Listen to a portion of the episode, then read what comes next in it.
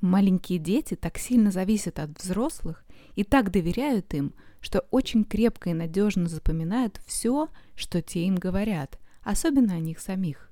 И если мама сказала, что ты ее сладкий пирожочек, то так и есть.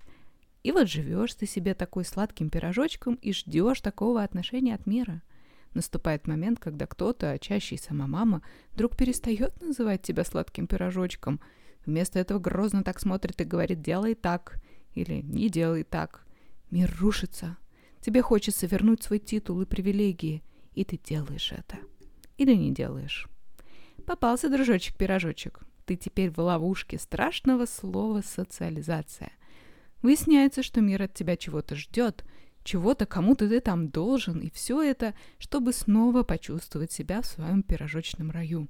В общем, друзья, садимся мы на иглу какого-то там одобрения очень плотно, буквально проглатывая все те правила и предписания, которые на нас сыпятся – Справедливости ради хочу заметить, что все это не только ради одобрения, конечно, и ради безопасности, адаптации и много чего еще. Но одобрение в этом процессе играет ключевую эмоциональную роль. Да и плюс все это дело наслаивается на наши врожденные особенности, темперамент, чувствительность, в общем, смешивается в сложной-сложной системе, в которой нам сейчас нет смысла подробно разбираться, потому что итог один. Вот вы, взрослый человек, слушаете этот подкаст, а внутри вас весь усвоенный багаж социального. Местами переваренный настолько глубоко, что он становится неотличим от общего ощущения себя. Наконец мы подходим к тому, что именуется самокритикой. Вот она родненькая. И тут уже как будто бы вас двое. Тот, кто критикует, и тот, кого критикуют. Тот, кто? Фрагменты усвоенных «надо», «делай», «не делай», приправленных эмоциональным отношением того, кто говорил эти слова. Ведь, согласитесь, даже «надо» может быть очень разным. Оно может звучать все так же тепло, как пирожочек, когда мы просим себя сделать то, что для нас полезно или даже приятно, но, например, требует каких-то усилий. А можем тяжело придавить себя обязательствами и до их исполнения не отпускать, унижать, душить. Ну и, конечно, второй никому не нравится – особенно той стороне нас, на которой такое давление оказывается. И тут могут быть три варианта.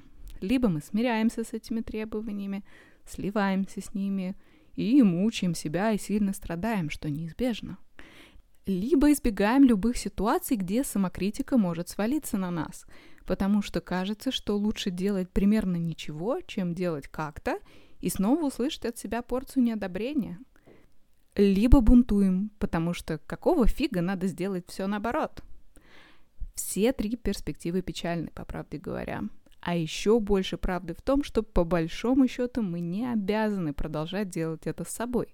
Под этим я подразумеваю жестокое, несправедливое, критическое и требовательное отношение к себе. Да, мы усвоили это глубоко.